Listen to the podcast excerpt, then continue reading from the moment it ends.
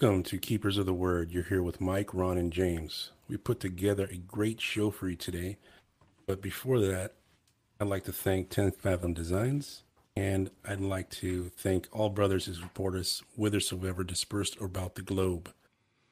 James. Make sure to follow all of our social media outlets, Twitch being our favorite. Hit the subscribe button and turn on notifications to stay up to date with our new content. The views and topics of Keepers of the Word are solely our opinions and do not reflect the opinions of any Masonic Lodge or Grand Lodge. So today, our topic is Cain and Abel. Cain and Abel. Everything thereon after, which is a lot. We're talking about several lot, hundred Mike. years, It's it's it's Right. it's it's a lot of years. 900 years, 800 Yeah. years, several hundred years, so, to, to say the least, right? Correct. So let's let's start by talking about Cain and Abel and why this first murder happened. So I mean, it's everybody likes to to say that. Uh, well, we know why they killed each other because you know Abel's offering was better to God. His sacrifice was a better sacrifice. God sought, you know, favored him over Cain, and Cain became jealous. And uh, say, you know what? Screw this, and just picked up a rock and hit him. But you know what? In all fairness, I just want to point this out: there was never a murder. This, uh, the co- whole concept, the ideology, the no, everything did not exist uh, about murder. So when he did that, he didn't know. He was just doing what he felt because there was no rules. There was nothing, you know. Nobody said don't do that because they didn't know that that would happen like that. Um, but the you know the real story is that uh, Cain maybe got upset over that. I think that was part of the reason. Um, but the big reason is, um, you know, when when they were told, uh, Cain and Abel were told that they were going to marry each other's twin sister. So, for example, Cain was supposed to marry Abel's twin sister, and Abel was supposed to marry Cain's twin sister. Um, Cain and his sister, uh, who his sister's name is Aklima, or uh, Awan, Canaan, Kalma, Kalmana, Elimath. right, right, Azura. That's a, a name that sounds familiar to some people. Um, but a, better known name, um, Aklima, just to let you guys know, is is the name that they give in the um, the Quran. Um, but Lulawa is her her name, and and uh, for our viewers, that should strike a bell because that's Lulu. That that means a demon offspring. You know, that's the child of Lilith. So why is her name that? that that's a whole nother speculation. That's probably a whole nother episode to kind of dive into. It's another branch that goes off somewhere. Um, but so Cain and Lulawa actually liked each other. They got along. They had the same interests, and everybody's like, "Ew, it's gross." But you know, they don't know that that that concept is not there, and they just got along with each other. Ones. Right. They don't know nothing, man. So it's like, you know, this, you know, they just, they don't know that. So he they felt more comfortable with each other and Cain's sister didn't like Abel. They just didn't, you know, it's not like they hated each other. They just didn't get along. They didn't get along as well as her and Cain.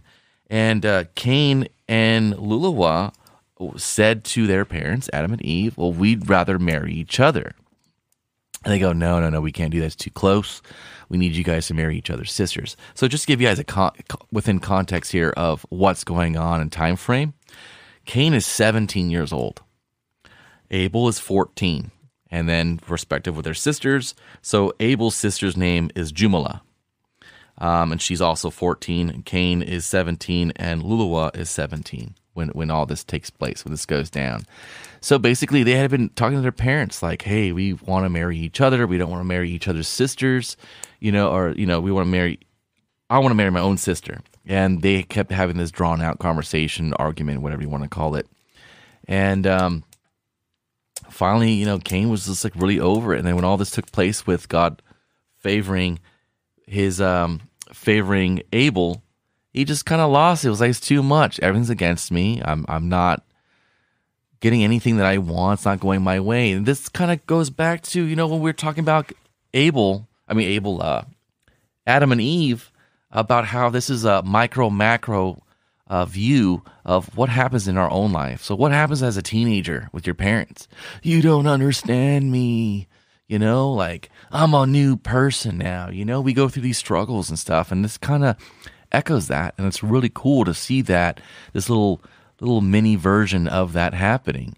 And um, you know, so he got upset, and in, in the throw of in the heat of all this, he he picks up a rock and he bashes his brother's face in. And uh, that was sheer anger. You know, it was just he was violent. He was angry, and when he was done expressing himself, he was shocked because he had never seen that. And immediately he's like, "Oh man, I messed up." You know, like you ever you ever like punched a sibling and realize you punched too hard and now there's blood or something, or you knocked down your sibling and you're like, "Oh man, I can already hear my mom and dad and like, dude, I'm done." You know, you what are you gonna do? Run? You try to console your sibling. It's okay. Don't worry. You know, you'll be fine. Don't don't tell mom and dad and this is what happens. But um, something else kind of happens. So you know what, what people fail to realize or, or, really really take from the story that's in at least like the King James version is um, the ground drank the blood of Abel and liked it. Um, and it wanted more, and it opened up and it swallowed Abel. And Cain flipped his lid because he had never seen that. The earth trembled and growled and drank in his blood. And and it just he had never seen the earth open up and do that. And he thought the earth was alive and freaked out and left. And um and then from there everybody knows the story, you know, the whole Cain and Abel, he killed his brother, then God comes down and tells him all this stuff and you know, I'm gonna curse you and you will never dwell in one place and and I want people to kind of be shocked and awed. at This it's like, oh, you know, God didn't want him to rest and be easy and not, you know, have a family and this, this, and that. It really wasn't from that. It was that the earth liked the blood of Abel and wanted more. So it was looking for Cain because he was there when the earth did this thing. And God actually yells at the earth. it's like, yo, whoa, you weren't supposed to do that. But that was just a reaction that was unknown. And um, and it says that, you know, in, in some other versions that the, the earth becomes dry and, and desolate in, in the area that it ate Abel and all this kind of weird stuff that happens to the earth, you know, whether that was from the body or, or what have you. You know, there's really nothing else written about it. But so this could be the reason why Cain cannot dwell in one land because the earth will find him and swallow him.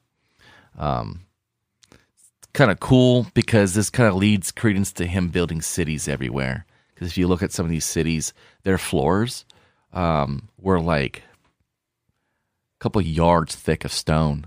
And I think this is because it, he had a fear of the earth opening up. So, you know, if the earth was going to swallow him, it had to swallow him in a city state size, you know, fortress made out of stone, you know, like the stones from Baalbek these are huge, huge, huge stones that he was able to cut and move because they were larger, they were bigger, they were able to move stuff a little bit easier. Um, yeah, it always trips me out when when I talk about that. You know, when you look at this, you the go go for it. With with this part of Cain killing Abel, you kind of see the first the first, well, one of the first pass downs where you're blaming somebody else for your own actions. Right. It says Saint Satan entered into Cain and persuaded him to kill Abel. Okay. Right. And you will see that. No. How do we know that happened? We don't. We don't know anything. We we really don't know. Yeah, don't, the, the right? writings don't say anything but like Abel was taunting that's him. The beginning but... of you know the adversary being able to, hey, the devil made me do it, right? That that type of thing. Yeah, I mean, in, in this aspect, I think it was just his emotions, unchecked emotion that made him do it. You know, and then, but, but, you know, uh, going with what you just said, the devil made me do it. Uh, I don't think the devil made him do it. I think it was 100% him, but the devil showed up real quick. Real, real quick. So they said like the earth shook. Like literally the earth, not in the area, the earth shook and trembled and had earthquakes. And um, so people knew, oh shit, what's going on? Something happened, you know, because there are, are other beings out there. We know this, you know. That's why God had to place them on the on the this mountain with a cave of treasures because it was inaccessible. You could not get up there. You can see it across like this crevice, another high place that you can get to to be to kind of see it a little bit better. But uh, that's something else we're going to get back into in a little bit. Yes. But Because, do you have anything else here, Mike? Do you gonna? well, burial of Adam, I mean, the burial of Abel. Go Seems for it. like they take him back to the cave of treasures, and inside, well, They em- you see this happen over and over again with the with the different people that pass over this time, because each one is is having to have a The myrrh, frankincense, the myrrh, yeah. myrrh, and um, uh, there was another another piece that that was that stood out, but um, It's like gold too, I think, isn't it? no, uh, it, it was it was about. Uh, it'll come to me, but right now, that same that same thing happens over and over again throughout the story, where somebody dies, they take him to the cave of treasures, they embalm him and get him ready for death, and there's always a lamp next to them. that Yes. never goes out. Yes. That lamp Now- is very um hard to read Yes. about. You don't Right. hear too much about it. No, but also, when did the Hebrews practice mummification? Why would you? Well, they're not Hebrew. Uh, let's just Well, say that real quick. They are they not Hebrew. it, Yeah. right? Because Right. we're, we're reading this from what is it? One of the one of the older books, hmm and It's in a couple different versions, yeah. right. So I don't know, man. Yeah, so you know, most people think, oh, you know, uh, Cain and Abel and Adam and Eve, they were they were Hebrew. No, they were not. They did not make a covenant with God. There was no rainbow signature in the sky yet. None of that happened. God didn't do that. God did not make it. You know, then we have we have the rule of Seth coming, right? Seth steps in. correct. And- Seth, I think, at this point was eith- was not born. No, no, no. He comes in later, and then Way later. you have the posterity of Seth, who they pat. They're obviously passing everything down to Seth, Mhm. and then you have the death of Adam. Did you read the uh, like, description of Seth? What he looked like? uh, no, go ahead. All right, so this gets a little freaky here. So they say that he was an exact image, like almost an exact image of Adam, more so than Cain and Abel. That they had his body parts, that he had his body parts, that he was like Adam in every way, except, you know, his face. He didn't look, you know, he looked similar, but he had his organs. He he was a hermaphrodite, like what we've discussed before. Which We had both. he he had Seth is supposed to have both, yeah. Mm. Correct. So yeah, he's made in, in Adam's image. So you got to keep in mind too that Eve is not a hermaphrodite. Eve is just a woman. But Lilith was too. Correct. Correct. Yeah. Interesting. Interesting. Thickens, my friend. Yes, it Now, does. we have the burial of Adam. Again, we have you know The, the lantern. the body, the lantern, Yeah. of course, the mummification, and they're they're all still in Cave of Treasures because well, that cave must have smelled at some point in time.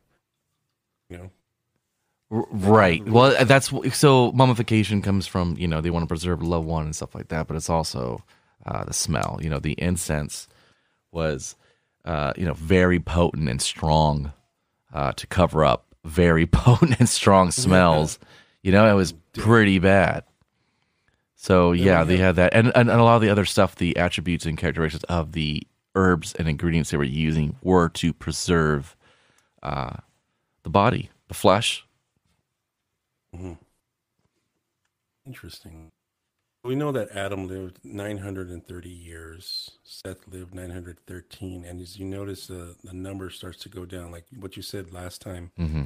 James, that, that the number, uh, the, the years, um, they start to lessen with, with our timeline, how, how long Right. we live, right? Mm-hmm. Then we have Seth dying now, and Enosh, his son, Mm-hmm. is now put into place.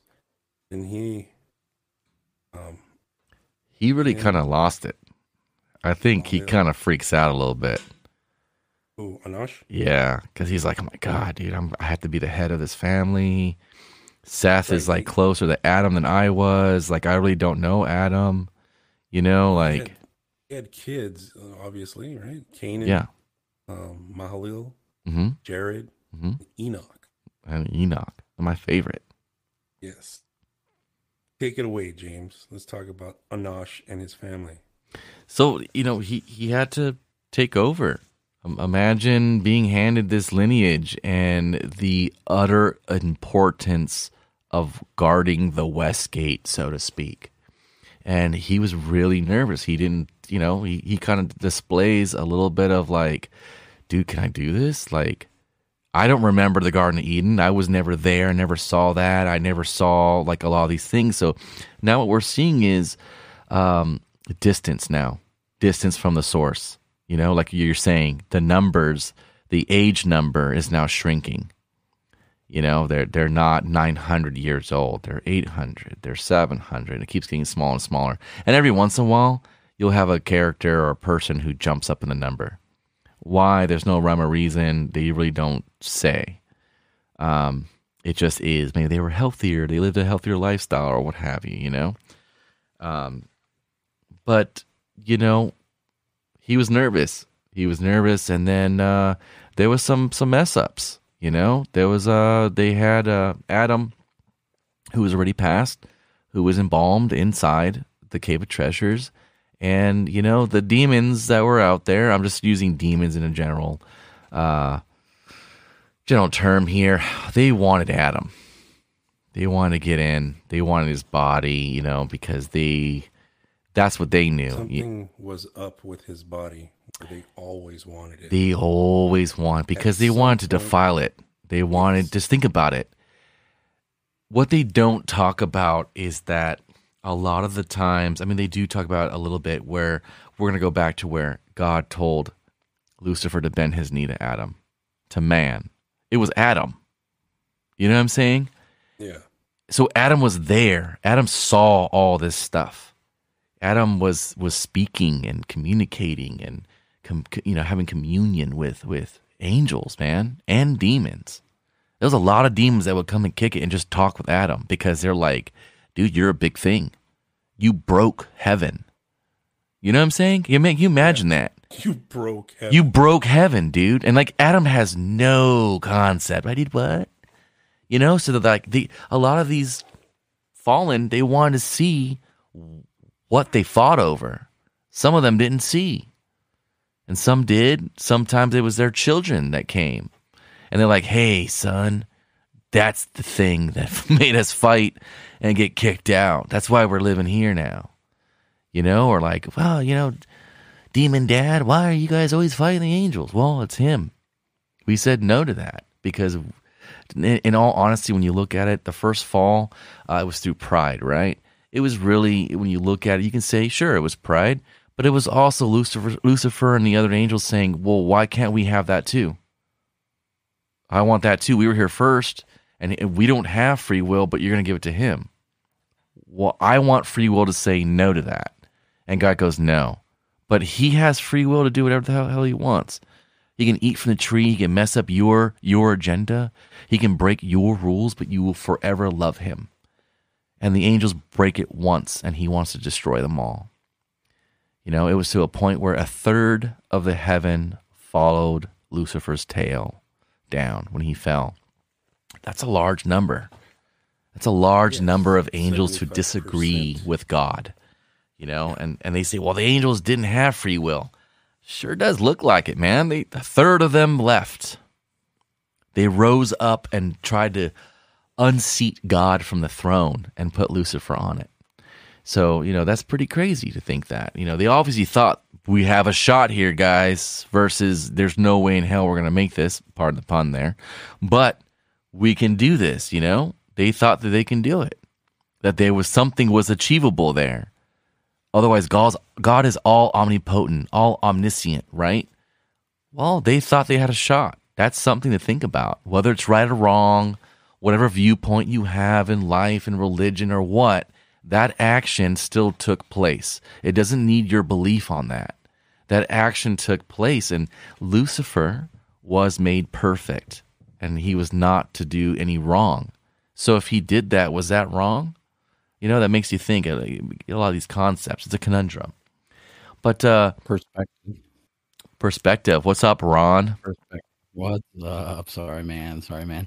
Hey, I was catching some of your talking about the hermaphroditic like aspect of of what you were saying, and I noticed that within Gnosticism there was a lot of that kind of talk, and also I caught something really, really interesting of the Gnostic view about Cain and Abel. And the Gnostic view that I came across said that Cain and Abel were originally Elohim and Yahweh and were given earthly names as a form of deception. So, what's your take on that, James? So when we read, you know, the Gnostic text, or more specifically, and I'm gonna quote a book here for y'all to go read, uh, Pistis Sophia.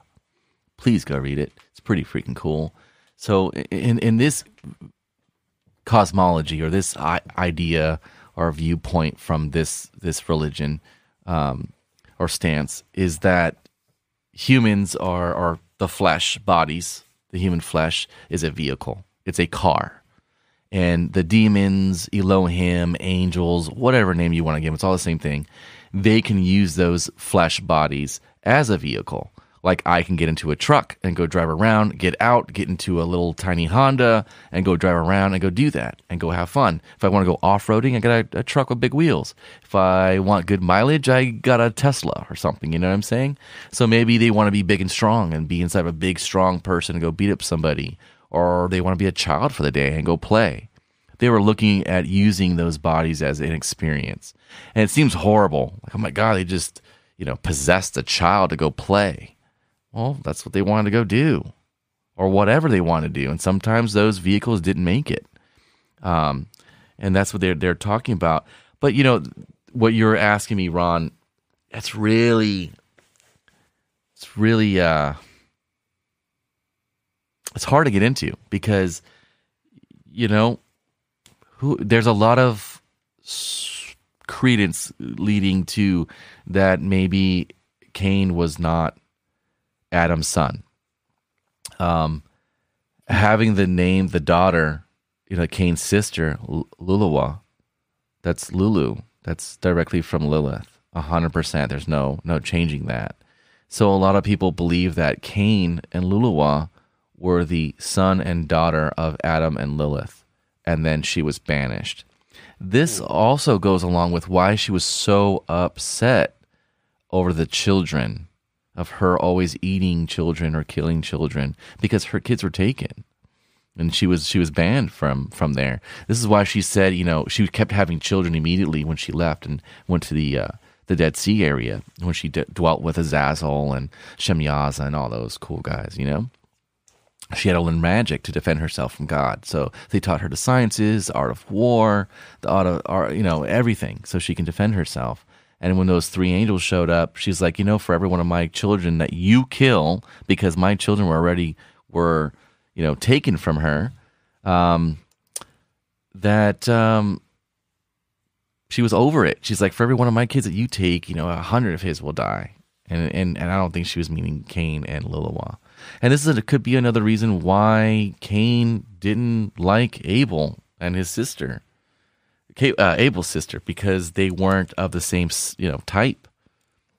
Abel and J- were from Adam and Eve.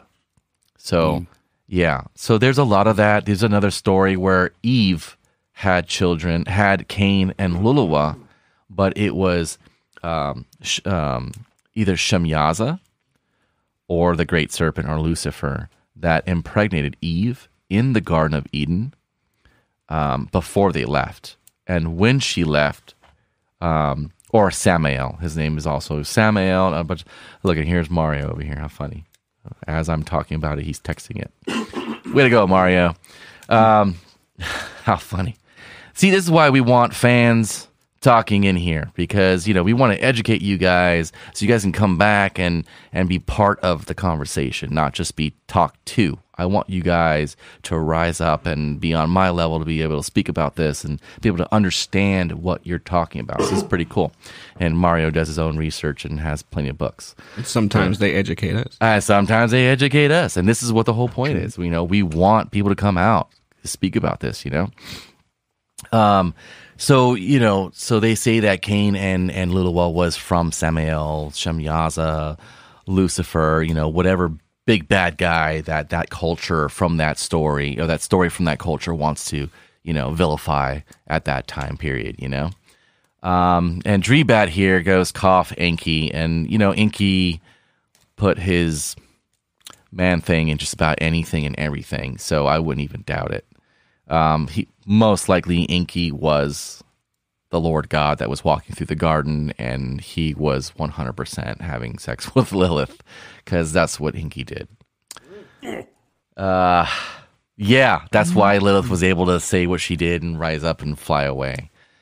Um, just just to just to elaborate on that really quick, Enki was most likely the god in the garden, not so much the god um, speaking to humanity and creating the Hebrews and all that. That is a war god, a storm god, which would have been Enlil.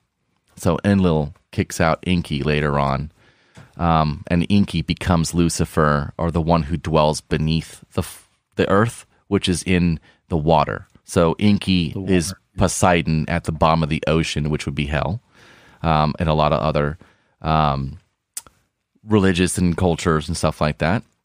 Um, no, no apologies needed, Mario. Um, he says, haha, my apologies. Uh, no worries. But, um, you know, Enlil took over and become that angry storm god and stuff like that later on. But remember, also, sorry, not to cut you Go, off. go for it. To go back where where we're talking about these different um, people leading, like for instance, you had Seth and then Enosh, and then each time they're giving their son instructions to not go down to Cain, the murderer, and his offspring, and do not touch them, do not talk to them, Correct. do not mingle with them.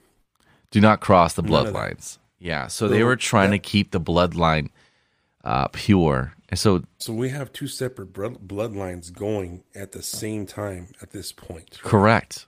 Uh, 100%. I think there's more, but these are the only two that we know about. That is being handed down from, you know, mouth to ear, from family to family, from father to son, you know, for, uh, lineage, Right. uh, tradition wise. We have the rule of Cain, Canaan, um, and then after Canaan, well, this would be after Enosh. We have the rule of Enosh, and then the rule of Canaan. And again, they're they're saying, you know, do not come down from this mountaintop. Do not Right. go to children, the children of Cain, the murderer. And he's referred, for, they're all referred to the children of Cain, the murderer. And then we have the rule of Ma, Malalil. Mahalalel. And then it Yeah, yeah. interesting. Mhm. The rule of Jared. The Yeah. rule of Jared is where they start to go down Yeah. and they Because, start to mingle so and they don't come back. there's a couple of reasons why I think this started to happen. I mean, there's one really obvious one. Um, the obvious one is that being a vegan, bro. what happened? You get tired of being a vegan. You know, this is also where I think um, the age starts to dwindle is when they start eating meat. Yeah. Um, and that's something, and uh, you know, all those vegans out there are like, "See, that's why I'm vegan." Um, you know, you're not going to be living past 123 years, buddy. Sorry, but uh, you know, yes, they start to dwindle in age. But the major reason why they went down is, uh, you know, the children of Adam that were still remaining there, or Seth, whatever you want to say, they would sit on the edge of the mountain where they can look down into the valley and they can hear music. And they've never heard music in their life. And they can hear it. And they can hear songs. They can hear people singing. They can see people dancing. They see naked women wearing gold jumping the fire. It's really oh, freaking cool. So they're barbecuing. They're having a backyard barbecue, dude. It's banging. They're having a good time. You know, and, and what's really jacked up is that this is done on purpose. This is done at the edge of the mountain to lure down the men because they want the seed. It's really and the women too. They want the women too. They they bring them down and they fornicate with them. Literally, it says they fornicate. No, it gets So they're really- peacocking. And they knew that. Oh, when when I say fornicate, I do not mean the horizontal mambo. I mean Eiffel Tower and all the other weird stuff that's in there that you got to look up to figure out what those names are. That's what they were doing. Shit. They were, I mean, crazy stuff, stuff that I I don't even know. you have Jubal and Tubal Cain, two brothers, sons of Yeah. Lamech. um, Yeah. Who, you know, sons of like Lamech, the blind man who killed Cain, um, invented and made all kinds of instruments of music. Tubal Right. made reed instruments and harps, flutes, whistles, and the devils went and dwelt inside them. hmm When They men come out. blew into the pipes, the devils sang inside them and sent out sound from inside them. Yeah, Uh, Tubal Cain made cymbals and sistra, tambourines or drums, and lasciviousness and fornication increased among the children of Cain. Big they had nothing to occupy themselves except fornication. hmm Now they had no obligation or tribute. They had neither prince nor governor. And eating and drinking and lasciviousness and drunkenness and dancing, singing Right. to instruments of music right. sporting the wanton sportings of the devils, and Yeah. laughter which affordeth pleasure to devils, and sounds of the furious lust of men nighing after women, and Satan finding his opportunity in this work of error, rejoicing greatly because thereby he could compel the sons of Seth come down from that holy mountain. There they had been made to occupy the place of that army of angels that fell with Satan. Right. So, Sounds like somebody's jealous. yes. Well, they they, they want them are- off the mountain. Those guys are Yeah. having a party. They're yeah. fucking awesome. They're fucking down there. They're, Yeah. It's like, it's like, what's going on? we Okay, want to so be part this, of that. This part is where it, it it really tripped me out because of the the detail that happens. Right? Oh, they go into detail. a lot of detail. This is the detail. So can you, can I read it real quick? Uh, please. So that way. Okay. So, meanwhile, fornication reigned among the daughters of Cain, and without shame, women would run after one man, and one man would attack another, and they committed fornication in the presence of each other, shamelessly. Correct. All the devils were gathered together in a camp of Cain, and unclean spirits entered into the women and took possession of them. The old women were more lascivious than the maidens. Fathers and sons defiled themselves with their mothers and sisters. Sons respected not even their own fathers, and fathers made no distinction between their sons and other men. And Satan had been made ruler or prince of that camp. hmm And when the men and women were stirred up to lasciviousness, frenzy by the devilish playing of the reeds which emitted musical sounds, and the harps which the men played through the operation of the power of the devils, and by the sound of the tabourines and the sistra, which were beaten and rattled through the agency of evil spirits, the sounds of their laughters were heard in the air above them, and descended to that holy mountain. So exactly what you were saying. You have these virgins, these people that you know Have no clue. have never seen this stuff. They don't know what it they're looking is. down, and they're Mhm. seeing, they're they're seeing a lot of crazy shit happen right in front Mhm. of them, and they don't know how to understand it or digest it. No. Um, I just want to point out, you know, people are like, why, why are they luring them off the mountain? Why don't they just go up in the mountain and be like, look at boobies, come on down, man? So the mountain is inaccessible.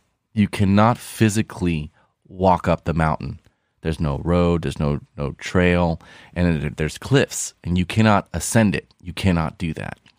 So how they how the children of of you know Seth get, coming down? How are these pious children of of Adam escaping this mountain? How are they getting down? So the children of Cain knew the way down. Most likely, the the fallen had shown them how to do it. So there was a river because you got imagine they're just not on top of a mountain with nothing there. This is like a ring of mountains that has like orchards and like fields and stuff like that, you know, and lakes and stuff. It's just you can't get up there. So what they did was they would show them the way down via the river. So they would float down the river and fall down because you're in water and you would be safe, but you couldn't go up the river. Some of these kids, these children, you know, when I see children, some of these were, were grown ass adults. They would come down, go have fun, wake up with a hangover and be like, oh my God, this is a horrible mistake. And the children of Cain would make fun of and laugh at them as they tell them, oh, it's okay, go back. They wouldn't tell them there was no way back. So some of the, these children, they would come down and just enjoy themselves and never look back. Some wanted to go back. Some would even make a home at the foothill and repent for the rest of their life, wishing they can get back up on the mountain because it was so, they said it was better on the mountain than down here. Because everyone was killing each other. Like you said, father lay with son, mother lay with daughter, vice versa, everything in between. There was no distinction between anybody. Nobody cared. It was all for the now, all for fun.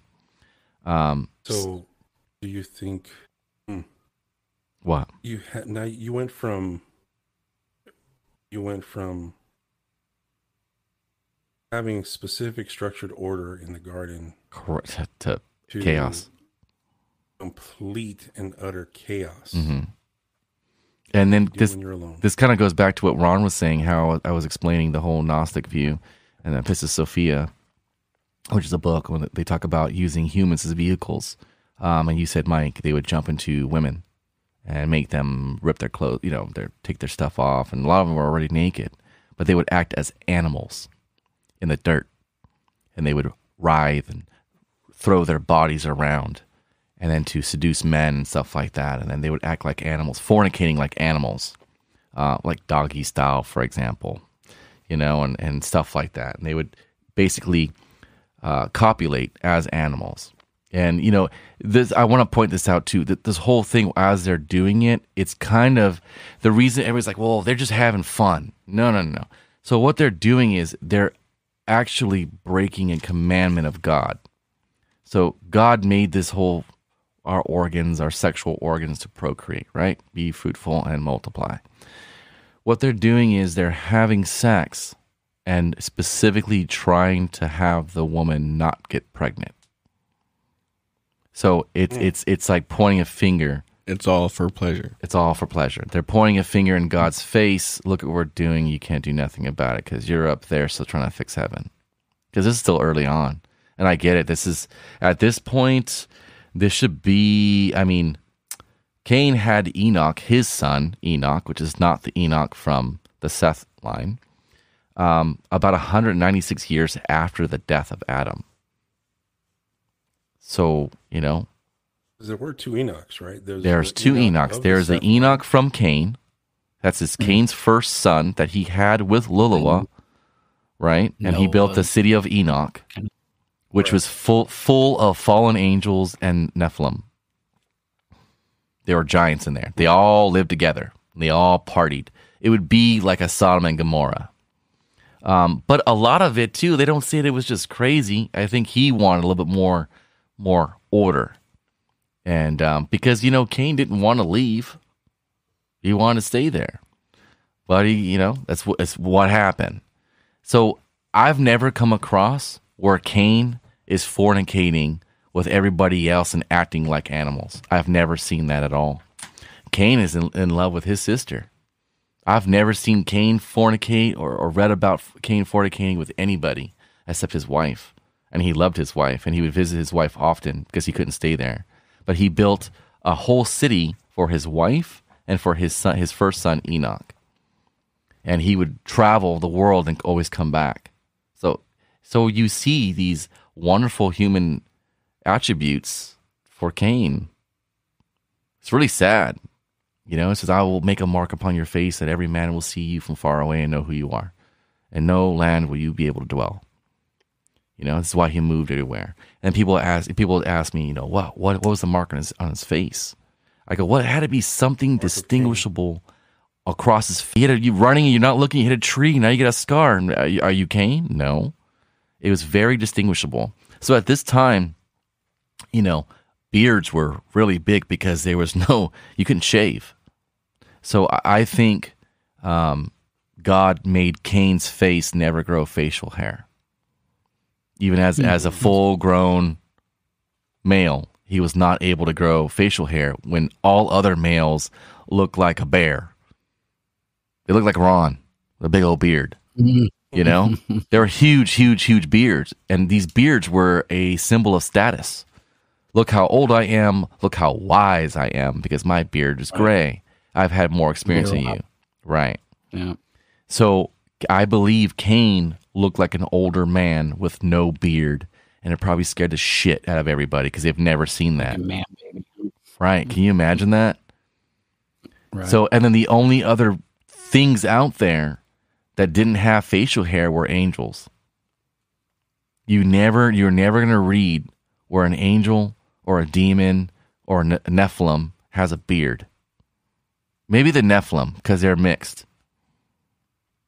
But, you know, the fallen angels had no, they were clean shaven.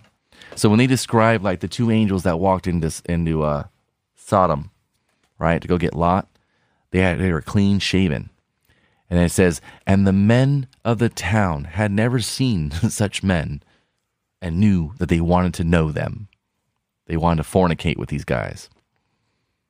So, you know, they were very, they stood out immediately when they walked through the gates. Everybody stopped what they were doing and turned and looked at these guys and and wanted them. Uh, we have a little question here from Michael.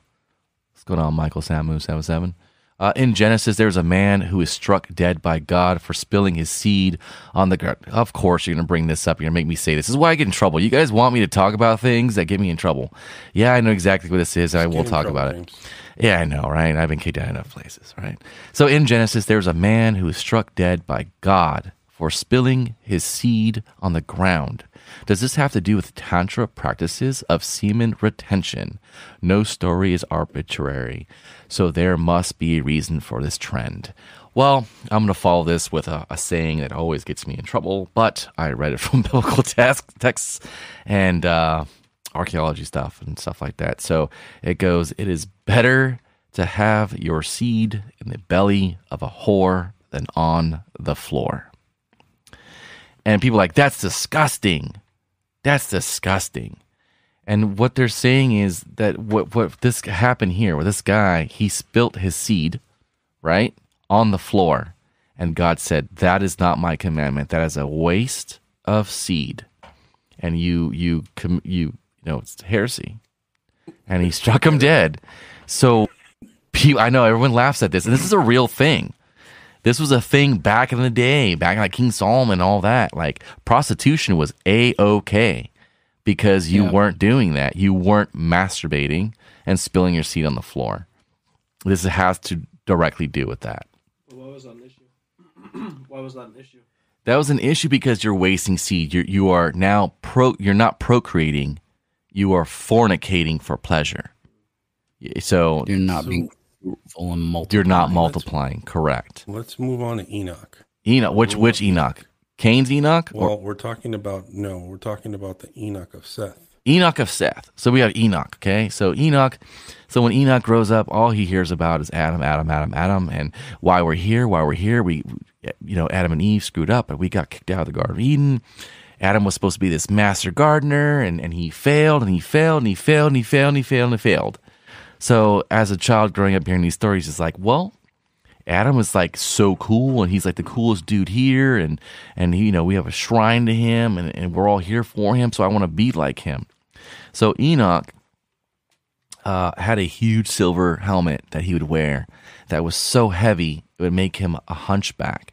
And this helmet, oddly enough, looks like Hermes' helmet. Um, and it's it's a but it's an overindulgent version where it's huge and this helmet goes from over his head to over his shoulder excuse me over his shoulders and onto his back and it's heavy and it makes him hunch over to where even if he wanted to he couldn't look up to see the fruit from the trees in the garden that he was that he made so he recreated the garden of eden over there near the gar- uh, near the cave of treasures to basically fulfill what adam failed at and that is basically to not eat of any of the fruit that was yielded from the garden. And he did this for a numerous amount of years. And never once did he eat from that garden. And God goes, dude, I kept telling you, man, you can eat from there. It's okay. Like, this is not the Garden of Eden. And Enoch's like, nah, this is just what I want to do. I want to finish what Adam didn't do. And I want to do that because I grew up hearing these stories. And finally, God's like, dude, it's been like forever, and this guy's not going to eat from there. This is amazing. This guy's spent all his time making this garden. Everybody, you know, he's kind of the crazy dude, the weirdo, you know? But God says, you know what? You have completed what Adam failed at. And with a snap of his fingers, Enoch was not. And that's N A U G H T, not, as in did not exist no more. So one day he's there, and in front of people, he vanishes. It's not like he walked off, he blinked, bleep, and everybody freaked out. And that's it. We don't hear about Enoch no more. They they talk about how they miss him and this, this, and that, and he's gone. And then, if you are a person who studies the uh, canonical 66 books of the Bible, uh, the only other time you're ever going to hear about Enoch is in uh, Jude. I think it's like Jude 22, Jude 23, um, and says that uh, uh, Jude is a mouthpiece of God and he cannot lie. And then he quotes Enoch. Um, that's the only reason why we know about Enoch, really, is from Abel, I mean, from Adam and his line, and later on in like Jude, where he quotes Enoch. So we know that these people were quoting the book of Enoch. Um, But the book of Enoch was removed. So then we have Enoch going on his fanciful journey, which I gave a lecture at Esotericon, which got me booted out of some place. And then I gave another, another. Uh, uh, that was my first episode I did with with keepers, episode number seven, way back in the day, and and the man gave, you know, it was good times. And uh, where he goes and he travels into different versions, the Ethiopian version. There's a uh, uh, Ethiopian. There's a Slavonic version. There's Enoch one, Enoch two, Enoch one A. There's all these cool things you gotta go read about. Um, they either talk about um, the angel uh, Uriel coming down and uh, teaching him the paths and gateways and portals of the stars, which is basically astronomy, and um, teaches us how to tell time by the celestial hands of time. You know, by the stars, by the sun and the moon. This is where we got into uh, Venus, which actually got me kicked out of uh, of some place that we won't talk about. Um, but you know, so Enoch. So here we go. Oh, here we go. We have uh, Burrow Groves here. I don't know who that guy is. Uh, he says Jude one fourteen. Enoch, the seventh from Adam, prophesies about them. See, the Lord is coming with thousands upon thousands of his holy ones. So that's a, a more modern version. Uh, more correct translation would be the Lord, or see the Elohim coming, myriad upon myriad of his holy ones. So myriad is like 10,000 upon 10,000. So a myriad is 10,000. So that would be a more correct translation. But but yes, Burrow Groves, you owe me burgers. Um, yeah, it's uh, it's that's when he quotes Enoch, and uh, it's a really cool thing. Uh, just a little side note, I, I want to let you guys know how much of of how much I'm behind Enoch, how much I love Enoch, how much I will speak about Enoch. Is I had an ongoing battle with a Jehovah's Witness about Enoch, so much that he was a member of their committee that writes the Watchtower. You guys know what that is? You guys ever see that? You know the Watchtower. He uh Yeah. he was part of that. He actually wrote it, right? He was way up there, and this guy would come talk to me uh, in Del Amo Mall of all places back in back in like early, early 2000 and um, like 1999 or something like that. And uh, he said he wanted to save my soul, and that me believing in Enoch was horrible, and blah blah blah blah. And then I quoted Jude, and he goes, "You know what? I didn't know that, and I have to come back." And he came back, and they said that they wanted me to help them write a Watchtower edition on Enoch, which I did.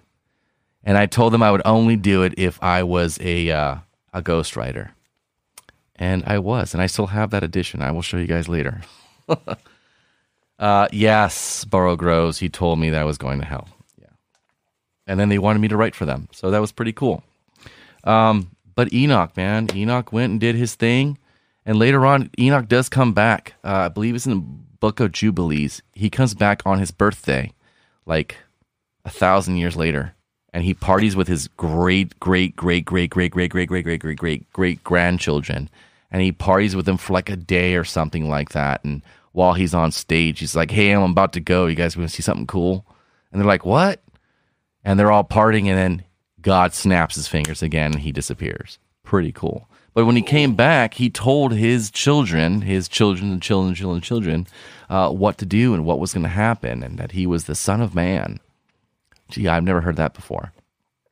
But uh, that's the first time you guys actually really hear about Son of Man because he was the first like man now, you know, coming down from Adam and stuff, and he finished what Adam did not do. So that's why he was called, at least the angels called him the Son of Man, which was pretty cool. Um, because he ascended. he ascended for sure. He later becomes well. He ascended. He was Enoch for a while. He was a scribe Enoch. He was God's scribe, and then um, yes, Michael, like Bilbo on his birthday. Yes, um, he he ascended um, and became God's scribe and was there. And then finally, God's like, I want him by my right hand. I want him to be in here. And then, like, you know, every time we bring a human in here, you pop them with your voice.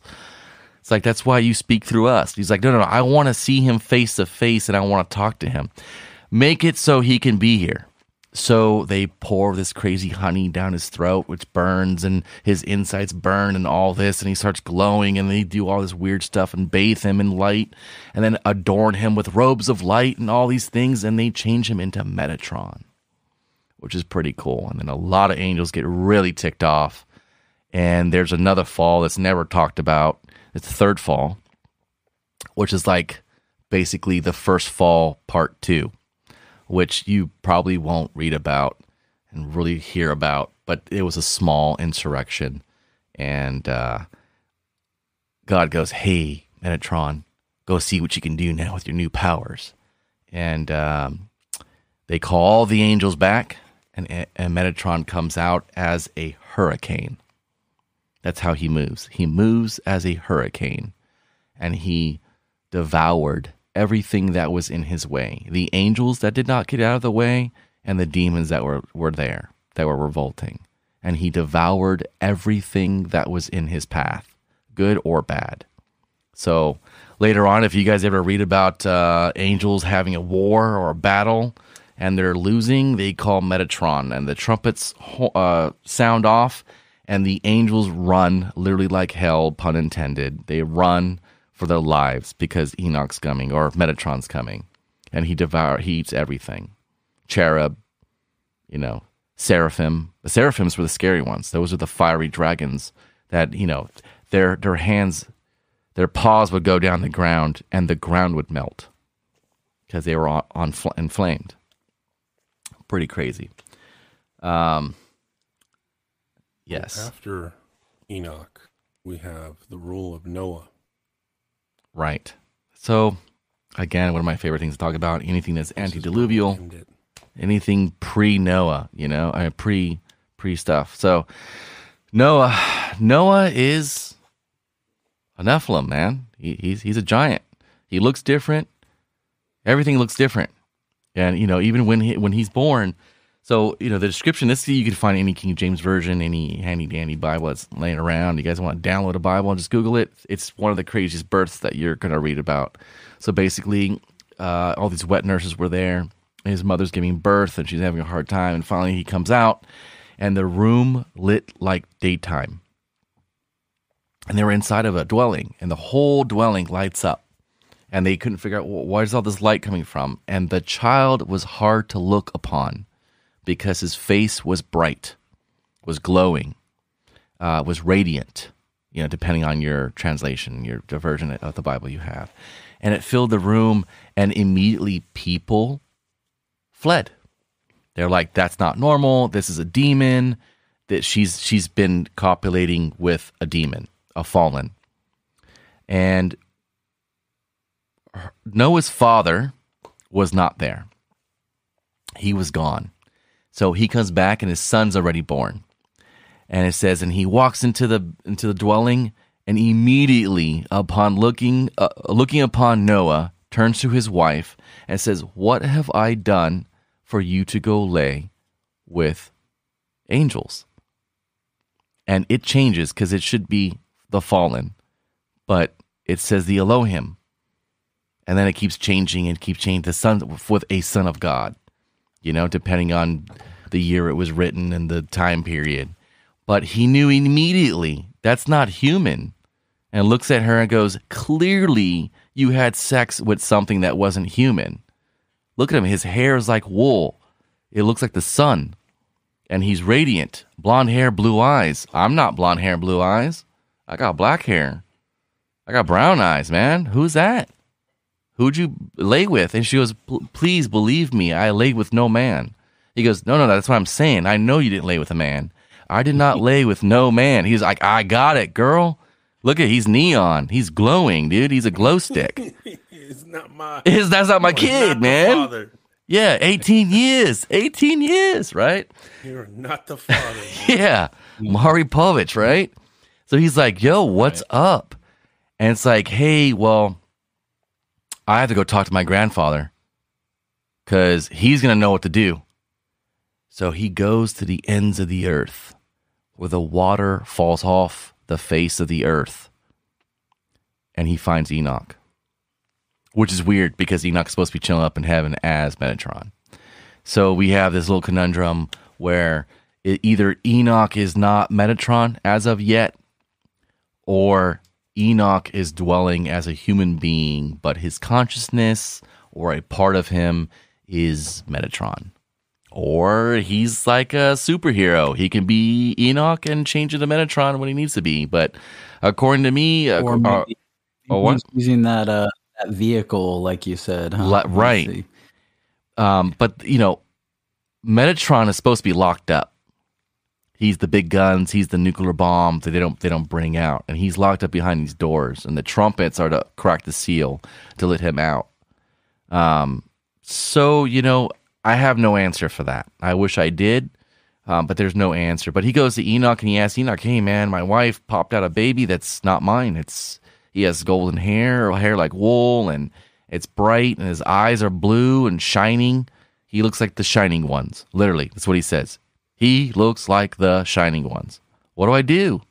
He goes, You're going to raise him as your son, and you're going to get him on your side. This is a, a blessing in disguise because he, he will be, he will usher in a new era. And then, you know, they get into the stones. And sometimes they talk about the stones, sometimes they don't. And there was a stone that was written a bunch of names that the uh, Nephilim or the Nephilim had dreams about. And it was a, big stone pillar that had names on it. And a big wave came and washed away a bunch of names. Not all the names, but a bunch of names. So they said the giants were dead and they all freaked out.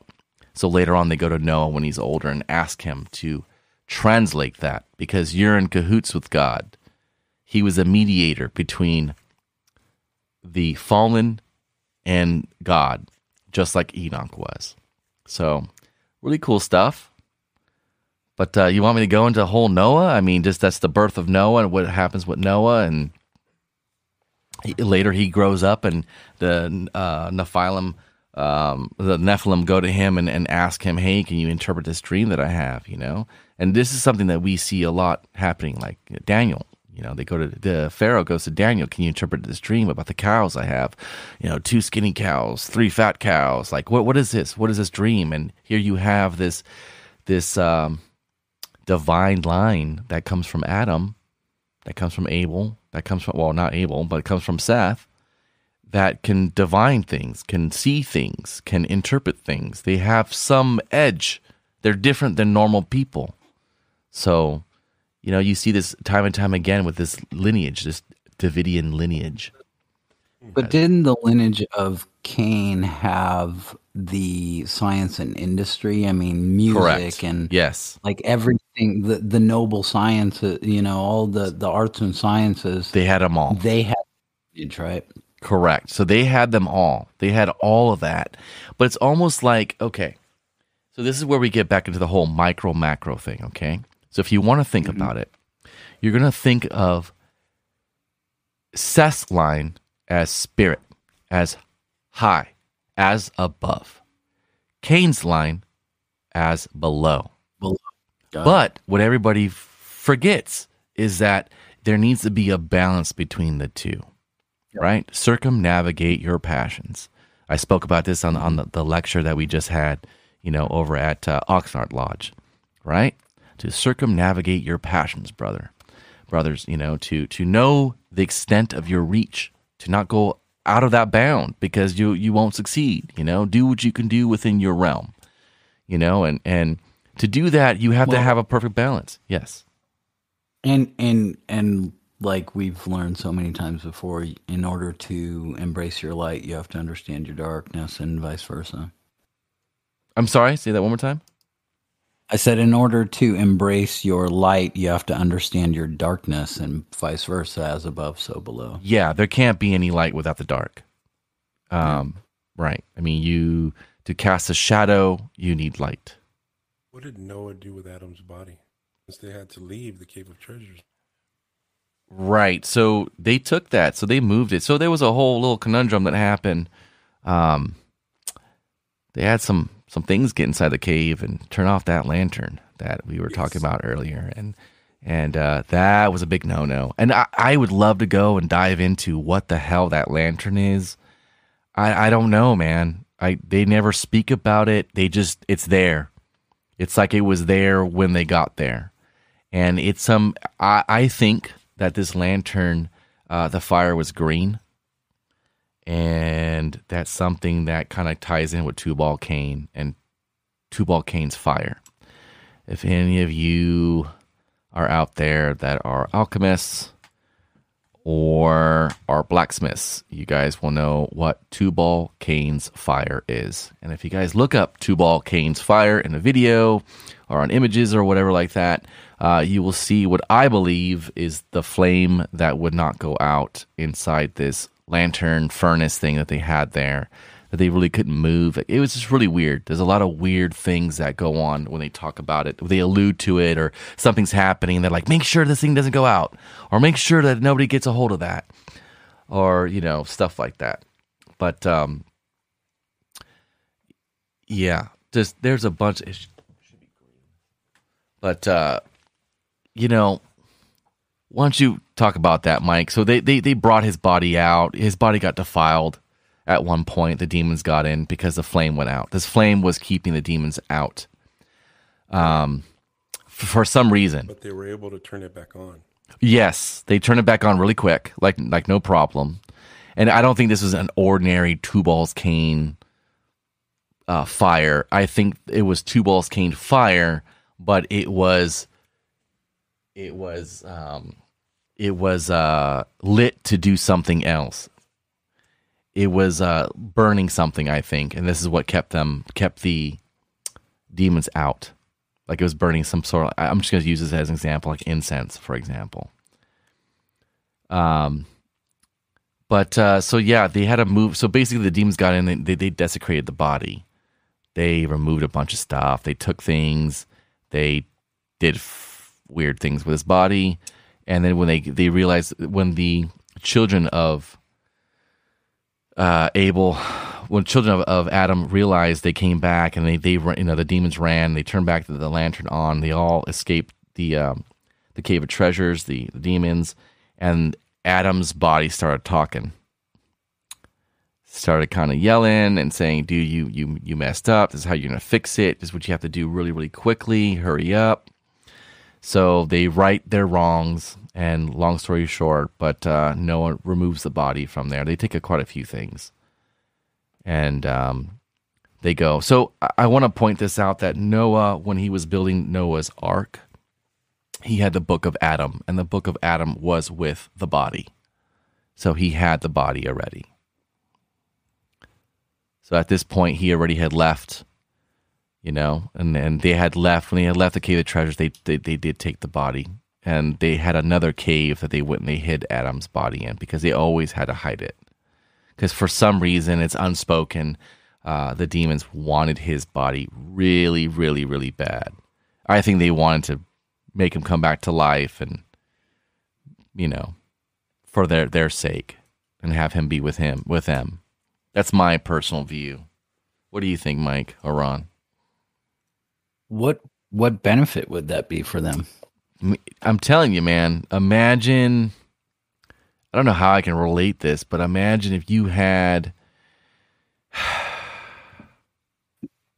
somebody who caused a war one person you know like the guy who shot ferdinand that created world war one right? The assassin. Imagine if you can go and talk to that guy. Hey man why'd you do that you created a whole world war one. You know he didn't know. He has no clues. He has no answers for you. But he'd be an interest you know to go see and talk to. Why'd you kill why'd you shoot shoot ferdinand? You didn't like him? Or you were paid to do it? You know he, he was an, an oddity. Because he was the first man well he, adam was made a few times but he was the one that was there in the garden of eden.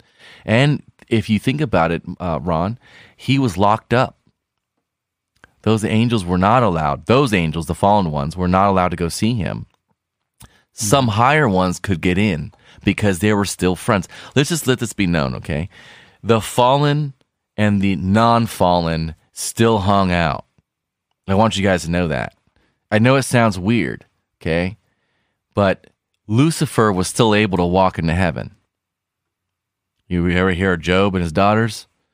Job but you hmm. know all the things that happened to job right in the first sentence and lucifer walked into heaven and heard the conversation that god was having with his angels and goes nah hold my beer. I can change that. And then does all those things to to job. And god just says you can do whatever you want to him but you can't touch him. Cool i'll give him boils i'll give him leprosy i'll kill his entire family his flock i'll trash his house. But i didn't touch him god. Right so they're still mingling.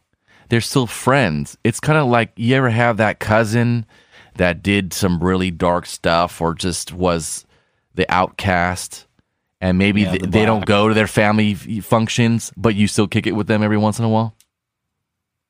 Right. You're Got that it. guy, huh, James? you know i'm all up in the family family stuff. Like i'm not ousted. I have family members that would love to say what they think about what i do what i teach what i you know educate people on. Um, i welcome that day. Uh, to this day they have not done that. Because they know what, what will happen you know?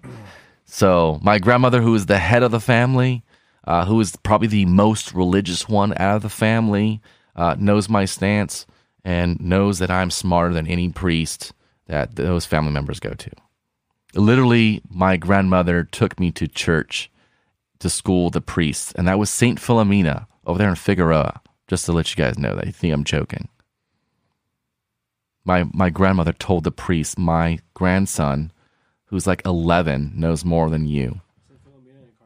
St. Philomena and Carson, correct. So my grandma goes, You said you can prove that you know more than them. I go, Yeah. What does I N R I mean above Jesus? And that priest turned around and looked up there and looked back, and his eyes were really big. I go, See, grandma, he doesn't even know. And she was like, I can't believe that. She's like, You know what that means, right? You're the head of the church, you're the, the head priest. He goes, You know, there are scholars that we have here that would know. I go, here lies the king of the world. You know, some people just don't read, man. Some people get in, get into things for other reasons that are not for God. So, but yeah, I do I do get tend to get kicked out of places. So we left off here on uh, Noah. Noah, and I think we could continue on our next episode where we go. You want to do Shem. Noah or what? We'll, we'll finish. We'll, we'll carry on with with Noah, and then go into Shem and him carrying the Adam to Golgotha, and then Melchizedek. Now Melchizedek, there's a whole bunch there. There's a there's a lot. That's that's a big skip and a jump, but I that's that's that a lot. Yeah. Our next our next shot. Sure. So we'll probably cut it right here and then continue with that. Um meanwhile, do you guys have anything else? Uh Let's see. Last week. Let's talk about last week, man. We had a we had a really cool event at Oxnard Lodge. It was a, a education night where Brother Emiliano came down from Whittier, Montebello, and did a big old lecture on King Solomon, where we had James and Mike, brother Mike Samu, fill in other parts of that lecture, which involved magic. Now, it's one of those you had to be there moments type of thing. I wish I could have been there. Most of Yeah. these, most most of the places that do these things, they they they don't stream them, they don't record them. Um, it's there for you when if you can make it. cool, So, somebody somebody caught a little bit of it though. it is it is what it is you know so um if you're if you're in an area where you can check one of these out check it out it's definitely worth it. Right. Uh, you guys, so a lot of these uh, lectures at Masonic lodges uh, will tell you if they're open or they're closed to the public. The majority of them will be open. Open. Right. Yeah. There's nothing stopping you if you are not a Freemason. Um, there's nothing stopping you from going in there except you. You know, I always say this. It's if you guys want to learn something. I mean, I went out and I I I, I went out and seeked what I wanted. Um, there are lectures happening everywhere. Everything's online now. You can watch all kind of stuff. There is the PRS, which is the Philosophical Research Society. Um, they have amazing stuff on there. That's the number one place that I go to. on. you have to you have to pay for most of those though right Uh, the majority you have to pay, and they're not that expensive. It's like twenty bucks for a ticket. So it, Unless it, you get like mid. no, no. I took Burrow Oh, Groves oh. over here to uh, go watch Mitch, and Brian went with me. So I went Oh. twice, and then Mitch made fun of me for being there twice. Uh, I'm like, well, I'm just here to see some crazy guy talk, you know. So Mitch is a cool guy, very smart, smart guy. Um, Yeah. yeah, the Philosophical Research uh, Society or, is a great place uh, to go and do that. And then, uh, you know, I'm able to go to other lectures that are, are not so open. Um, yeah, just I, I end up going to lectures that the lecturers go to. So that's just like a personal invite thing, which just because I'm there all the time and talking with these guys after the lectures, you know, you get invited to other places. Go, be present. backstage Yeah, man. You go to, you know, go hang out with uh, Dr. Heller, which is uh, Manly P. Hall's apprentice. He, you know, this Dr. Heller was printing the secret teachings of, of all ages, the original ones. He was printing them with Manly P. Hall. So I felt very honored to go and watch this gentleman's lecture and to be invited by him personally to go to PRS to be part of his lecture and I'm actually answering questions in his video from PRS on transcendental magic. So you can hear my voice. all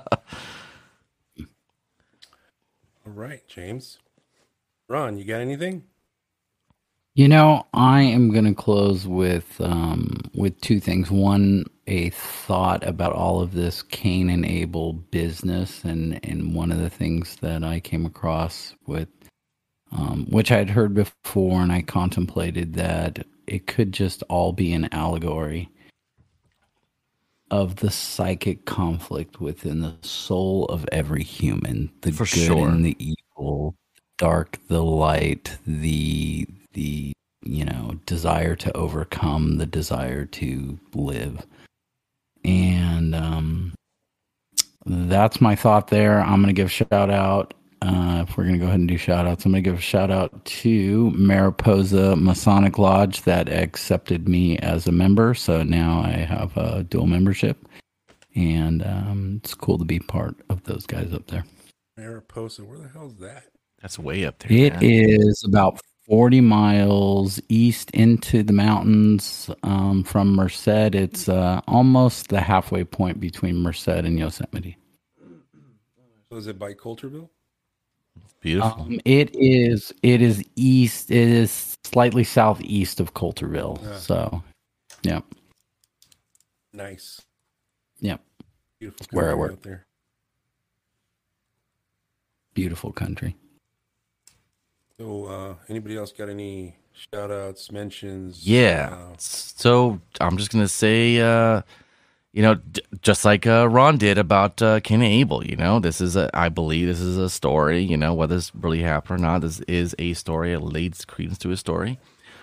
Fight your demons inside of you, so you do not have to fight your demons out in the world. Okay, this is shadow work. You cannot be a love and light love and light, you have to deal with your shadow side. This is as above, so below. If you are not doing below as above, you are lopsided. This is just goes time and time again. This is something you cannot get away from. You know, if you have an anger problem, you got to deal with it. And if you don't deal with it, it's going to pop up. You may be really cool, and then something happens and triggers you, and then now you're letting that out because you never dealt with that. Deal with it inside, as in deal with it, do your shadow work, you know? Um, I just want to give a shout out to all those people who are trying to learn something, man. There is a bunch of resources out there. PRS, um, there's Green Man, A Crooked Path for all those different things. There's sacredtext.org. There's a bunch of stuff out there. Go out there and learn. That's all I got to say, man. I do my usual thing. Um, as always, thank you to the listeners. Thank you to every our uh, respect and love out to everybody trying to be better tomorrow than they were today. As long as you are 100% trying your best, you're doing great. Keep it up. Shout out to all the brothers at Montebello, uh, Montebello Whittier Lodge 323. Um, as Mike was talking about a little little earlier, um, they have study group over there with brother Emiliano, and the next one is going to be on April 20th at 7:30 p.m. 420 guys, ah. Army. So um, you can check that out, um, Lodge three two three on Instagram. You can um, look them up there and find information on how to get there. Um, if you want to go, it's open to everybody. Uh, shout out to the brothers at Channel Islands two fourteen. Shout out to the brothers at Oxnard Lodge 341, where we went to that lecture that Mike and James were talking about last week. It's great. Um, also, if you are not, well, you may have noticed uh, Burrow Groves. He uh, he was talking about Discord and the chat. If you are actually watching us live right now, um, we have a Discord, and you can join it. Find us on Instagram. Go to our bio and click the link. That's how you can join that if you're not there uh, yet we have just different channels there for you guys to continue chatting and talking about these subjects that we we discuss right here live on the show and we're also going to be introducing uh, fairly soon some paid tiers uh, for with, with some exclusive content that if you pay to uh, support us you guys will be getting it um, they're going to be low level tiers we're not you know we're not getting too crazy out the gate One million dollars. yeah.